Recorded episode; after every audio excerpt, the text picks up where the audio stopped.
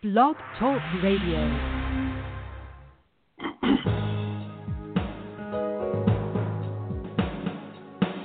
Welcome to the Neil Garfield Show, a presentation sponsored by www.livinglies.wordpress.com, GTC Honors, and The Garfield Firm, serving all 50 states with news and analysis of the latest bank scams against borrowers, homeowners, consumers, and investors, and providing legal representation throughout Florida. This program is for general information only. It is not a solicitation for services or legal representation and should never be used as a substitute for advice from a licensed professional. And now, here's world renowned financial expert, attorney, and blogger, Neil Garfield.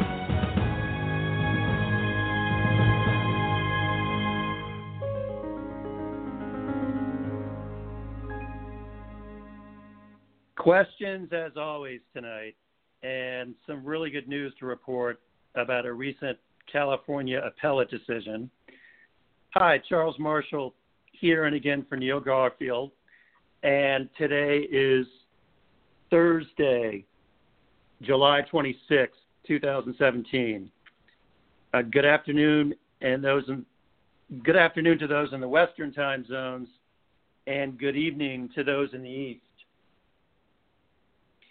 And uh, Bill Paatalo is also joining us tonight, and he's going to have some very good insights on this recent appellate decision. And the appellate decision we will be getting into is is known as Gullix versus PennyMac Holdings out of the Fifth District Appellate in California. I am broadcasting live from San Diego, California and we are brought to you uh, this this afternoon again on the West Coast and the evening in the East to you by the Living Lies blog, GMTC Honors, Lending Lies, AmGar, and the Garfield Firm with offices in Florida. This show is specially brought to you because of donations and the Living Lies blog from listeners like you. Thank you.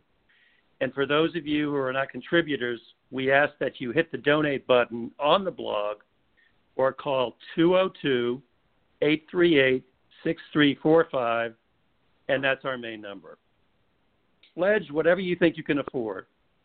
If this show has value for you, then please make a contribution to help us continue helping you and all consumers.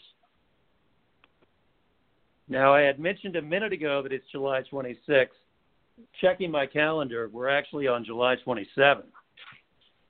Mm-hmm. And this is an important important date because we're able to discuss this very important appellate holding here in California.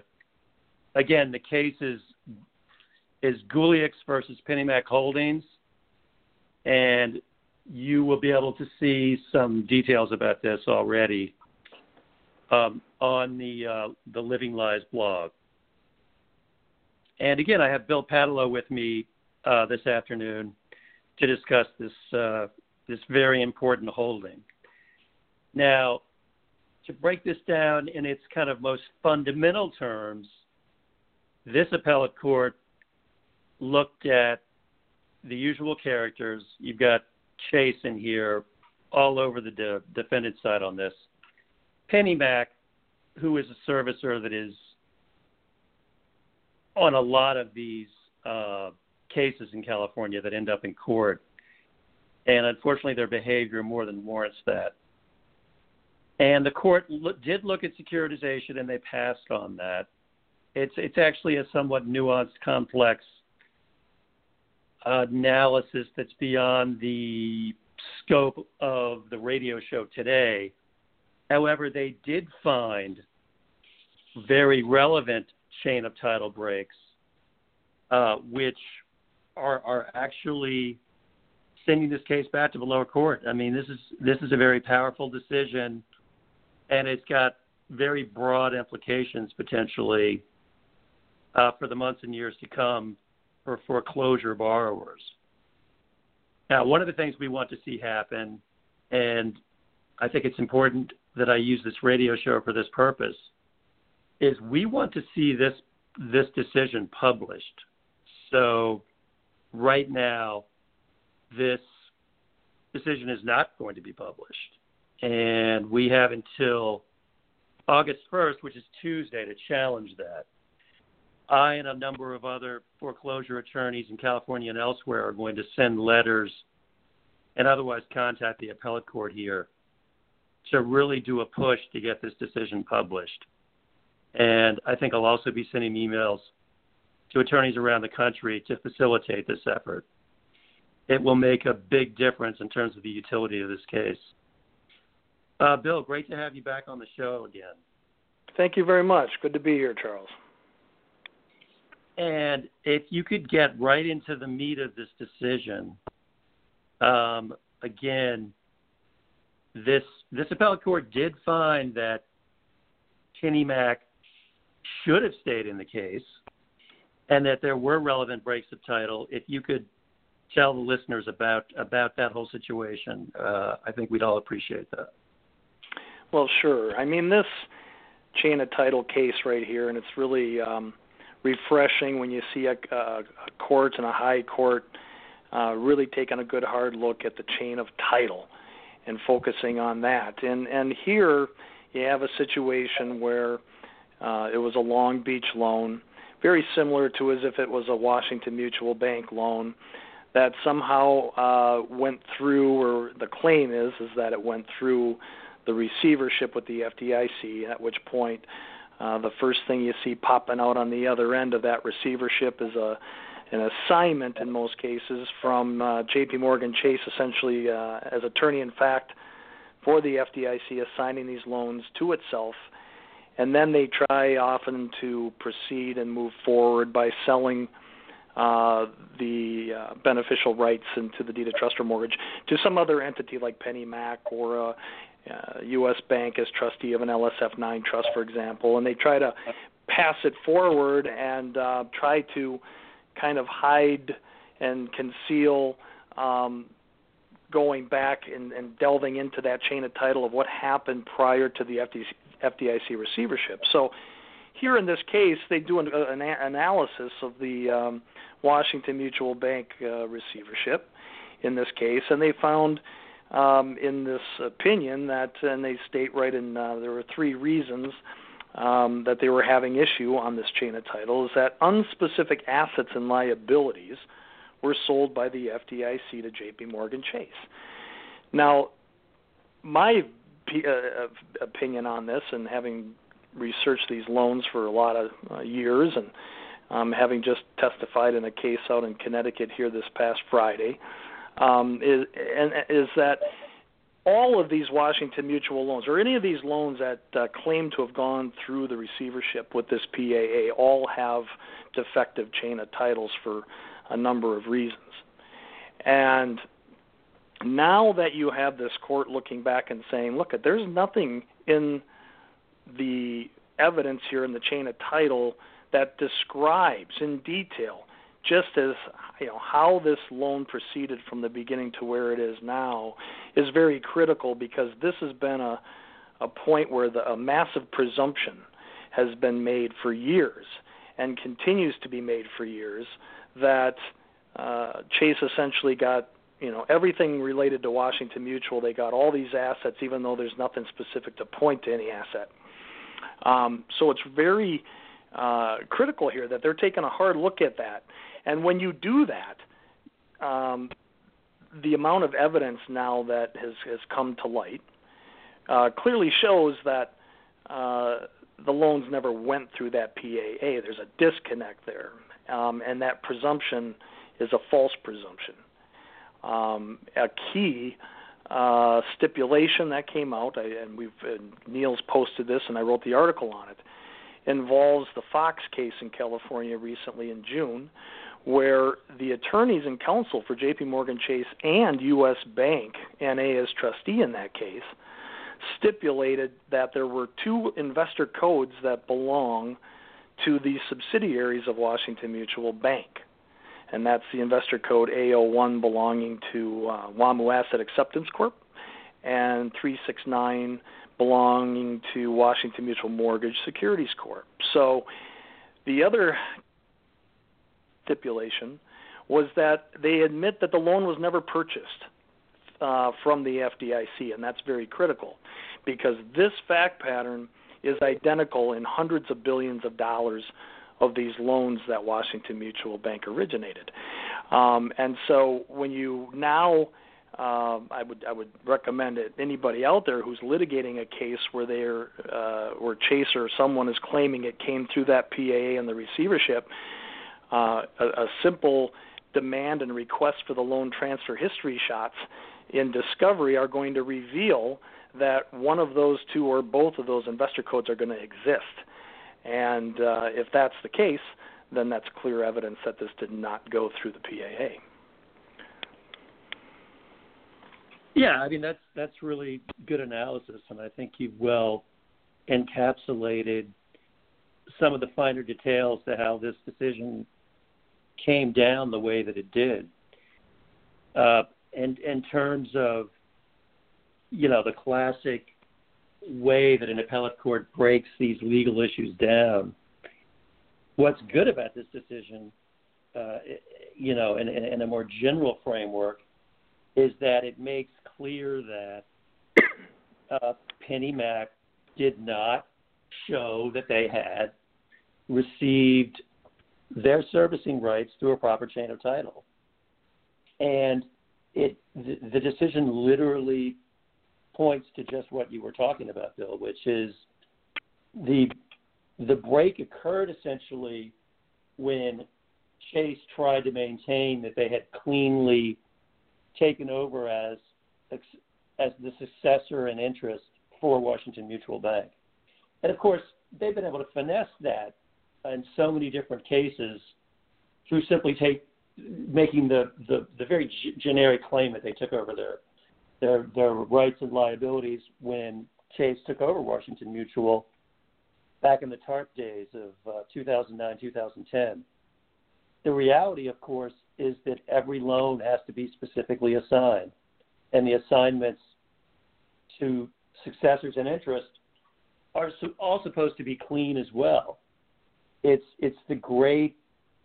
I, I would say one could still use the word outrage of our age that so many of these types of chains of assignment have been left left alone and let through by the courts. But here they did show, shut this down because the break was so patent and because there were so many laws and rules that were violated in the break. And this means that that PennyMac could not have taken proper title, um, and that they could not have stood with the recording of the notice of default, the notice of trustee sale, the substitution of trustee to the sales trustee that they that they recorded. The court makes clear that all of those events having occurred after the chain of title break, those are all void. And this is an absolutely beautiful case from the borrower's point of view. Um, you know, one of the one of the issues is going to be the implications of that. I'd like to get into that with you, Bill, shortly. Did you have anything else to add in terms of the nuts of the, the nuts and bolts of, uh, of what went down here? Well, I, I, you know, I, I want to add that those subsidiary entities, um, you know, the PAA states that the definition of assets were uh, that were those that were in, included with the subsidiaries were not a part of the PAA. But whether or not they want to argue that Chase acquired the subsidiaries or not, the reality is is that those two entities that you know the Senate congressional panel came back in their findings of fact and they've I mean they literally laid out hundreds of billions of these loans that were originated by WAMU through these two depositor entities. And if you understand what the role of a depositor is it's not an entity it's a it's a pass through conduit entity that was used to purchase and then almost simultaneously sell the the uh, underlying assets to an issuing entity trust in exchange for the certificates. So The problem here is is even deeper in the chain of title because with the identification of of these subsidiary entities in the chain of title, just from a depositor perspective, their role was to deposit it into some issuing entity trust. Here we don't have any information or disclosure other than the fact that there's hundreds of billions in these issuing entity trusts, but we don't have the exact identity of which trusts uh, these loans were assigned to. And you have to remember that the authority given to service a loan or do whatever it is on behalf of an issuing entity trust is derived from its trust instrument, the governing document, which is typically the pooling and servicing agreement. And so when they come in and say, we're servicing this loan, on behalf of who? And on behalf of what entity? All of that's being hidden and concealed. And so, you know, one of my points of uh, you know, arguments that that that I'd like to would like to make is that um, even by Wells Fargo's own admission as a as a large trustee on behalf of many of these issuing entity trusts is that in their uh, marketing brochure that I've uh, referred to often in some of my articles, they make a statement that the thing that most borrowers fail to realize about conduit loans is that once a loan has been securitized, they are no longer working with a quote unquote lender anymore. And in this analysis here, in this case we're talking about today, um, they're they're specifically, you know, asking the question as to what lender had the right to do this. Okay, and if, if, if and if there is no technically a lender creditor who can step into the shoes of a lender, and and the deed of trust and the mortgages or the deed of trust says that a lender periodically can substitute trustees. I mean, we have a real disconnect here with the authority to proceed and start filing. I don't think, in my view, Charles, and you, and you certainly can uh, uh, spell this out from from your lawyer perspective, but from from where I'm looking at it, is that these fatal defects in the chain of title and the fact that these entities are now dead, and a whole other issue is that Washington Mutual Bank routinely admitted in its SEC filings that uh, on these on many of these trusts that their business model was that they were not going to endorse notes and they were not going to issue assignments for these loans. They basically admitted that they were not going to document a chain of title. So therefore, by by their own choice, and the investors knew this. They we we don't have a chain of title anymore on any of these loans. So how they can pick up the baton and suddenly uh, get the courts to just overlook all of these fatal issues in the chain of title to get to where they need to be. Now that that looks like we may have an opportunity here to to really get in and, and blow these uh, things apart in terms of the story and the presumptions. Yeah, that's that's a good analysis, Bill. And one one piece to this case that relates directly to what you're talking about is okay. There are there there are in these cases, and of course in this case, all these recorded documents out there. I mean, this court is clearly saying those recorded documents there are disputed facts in them, and those facts have been disputed by the plaintiffs clearly and therefore this this case was not a proper uh, case for summary judgment. By the way, this case was disposed of through a motion for summary judgment. That means that the the plaintiffs here had actually made some progress in the case. They'd gotten past the the all too invariable demur that you see in these types of cases in California. So they'd actually gotten past that, but on this motion for summary judgment, which, if if this had not been granted for the defendants, meaning the motion for summary judgment, so if the borrowers had won this motion for summary judgment, this case would have gone to trial. And I can guarantee you this case was going to trial. It was probably even set for trial. Typically, these motions for summary judgment are not brought and not on calendar and argued until there's a trial date. Now, they could be argued before that time. They could be filed before that time. But that's the very typical scenario, and I suspect that's what happened here. And one of the most powerful aspects to this decision is the court makes clear that what I feel like I almost have to jump up and down uh, metaphorically in my pleadings when I put this in in my pleadings related to these types of cases. Um, what am I talking about? I'm talking about request for judicial notice. And Bill is going to know how so many courts, particularly in California, wipe out these cases based on doing uh, just a complete cursory, summary, conclusory uh, review of these recorded documents. Because what will happen in these cases in California, and I believe this is quite common in non judicial foreclosure uh, states uh, generally, is that the defendants will submit for judicial notice a number of the recorded documents. I mean, and we sometimes attach those documents to our complaints. I'm doing that less because of the way the courts interpret the significance of them being attached. But nevertheless, clearly when the plaintiff introduces these recorded documents, it's to, it's to show that look at this document, it's false. Look at the language. Here is where the language is is is inaccurate. Here is where it creates a cause of action for our side.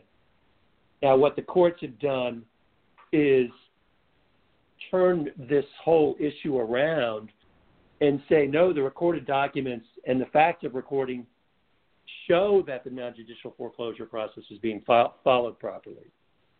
So even when I have increasingly not attached uh, documents, recorded documents, to my pleadings, the other side will, will, will file them, and the other side files them either way anyway. The defendants almost always have a separate opposition in these hearings, whether it's a motion for summary judgment or whether it's a demurrer and that again is a motion to dismiss.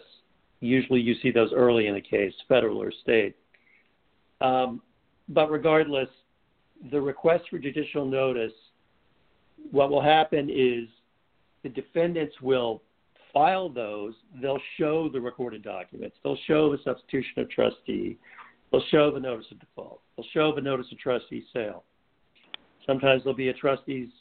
Sometimes there will be a trustee deed upon sale. So all these recorded documents are referenced in these defendants' opposition. We clearly state on our side the court can only take notice of the fact that the document was recorded. I mean, simple logic, even apart from the complexities of law, simple logic says, you know, it's it's disingenuous and actually the law doesn't really allow you on our side to say oh, um, I refuse to, to acknowledge that this document was even recorded. I mean, when we object to the request for judicial notice, we do it on this basis, and it's very clear, it's very factual. We say, yes, we acknowledge that the document was recorded. Clearly, it's recorded. There's a recording stamp there. I mean, we can see that on the exhibit. However, and fundamentally, however, the bona fides, the facts averred in these documents. That's precisely what we challenge. Our pleadings are full of the legal argument and the legal factual accounting of why the documents are, are essentially wrong, that they're not factual, and that they create legal breaks of chain of title and they create other violations of law. I mean, we discuss all of this in the pleadings. This is what foreclosure attorneys invariably do um, I mean, I should say, if they're doing their job, they absolutely will get into the, the nuts and bolts of all of this.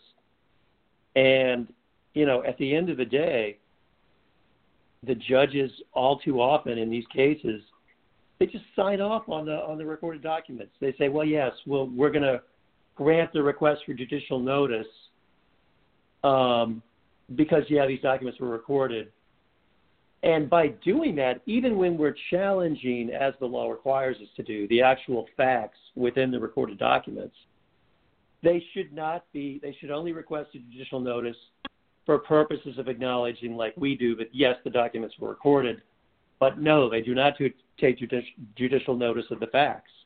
And that's the proper disposition of how requests for judicial notice should be handled.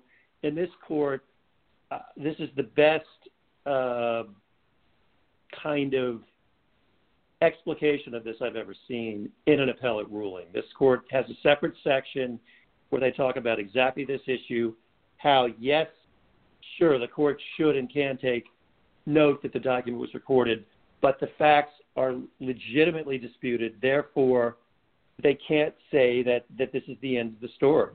Because again, what judges will do is they'll look at these recorded documents, they'll look at the request for judicial notice, and they'll say, yes, granted. And that basically wipes out the case.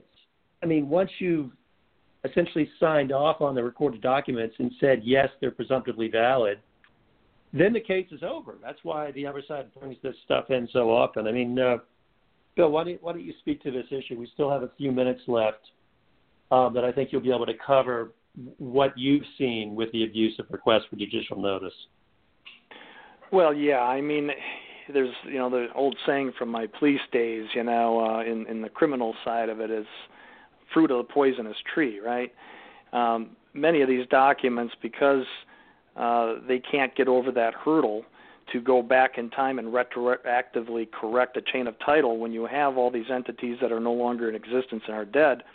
It's the, the chain of title is is fatally defective for me because again you can't go back and breathe life into Washington Mutual Bank and have everything come back into existence. So they have to start somewhere, and typically those documents begin with that self-serving uh, assignment as beneficiary to itself, which we know is false. That's that's clearly a uh, the, the truthfulness of these documents. So the underlying transactions and the facts that that are in the embodied in these documents are simply not true, and and that's what uh, you know has to be challenged. Um, the age-old question comes back all the time, and it does even in the case that I was just testifying in or whatnot. That the judiciary repeatedly comes back with the question to, as look, I don't see anybody else standing in this courtroom today, and therefore, um, why is no one else coming forth to uh, if this thing was sold into some other issuing entity trust? I don't see anybody else here crying foul, and my response to that is very simple, and I've pointed out that in under Dodd Frank in the 15G filings that many of these securitizers are required to file on a quarterly basis with the SEC. You look at WMSIC and Asset Acceptance Corp as those depositors, for example, they have a duty to report fulfilled and unfulfilled repurchase demands and putback demands that they're currently experiencing. And now those dollar figures are in the billions, multi billions of dollars worth of Washington Mutual loans that are currently the subject of repurchase disputes. Now, those investors where these loans sit are currently getting paid each and every month while these disputes are in place. So there's no incentive or motivation or anything for them to even come forward to even enforce anything against a homeowner at this time. And I say yes. Okay, I'm just going to pause there because we're we're coming up to the the end of the show. But as always, appreciate all your analysis. It's always very detailed and very timely. Um, I am going to get into in a future show soon the implications of this decision. I mean, that's almost a show in itself, and we, we will raise that issue soon. Um, the implications of this type of case are always going to be both greater and lesser than any of us would like. I'd like to say that it's a complete game changer, I don't believe it will be, but I think it will help our side. And we get this case published, and I think the help that it will provide will be a lot. So again, uh, I'm going to coordinate with Neil to get some more information about about publishing this case on the blog. Um, we only have until August 1st to do a big push to get this case published. And so uh, I'm sure Bill will be back uh, himself on a future show. I will be back next week. Neil will be back soon. And we'll be discussing this and other matters fairly uh, fairly shortly, certainly starting with the next show, which will be next Thursday.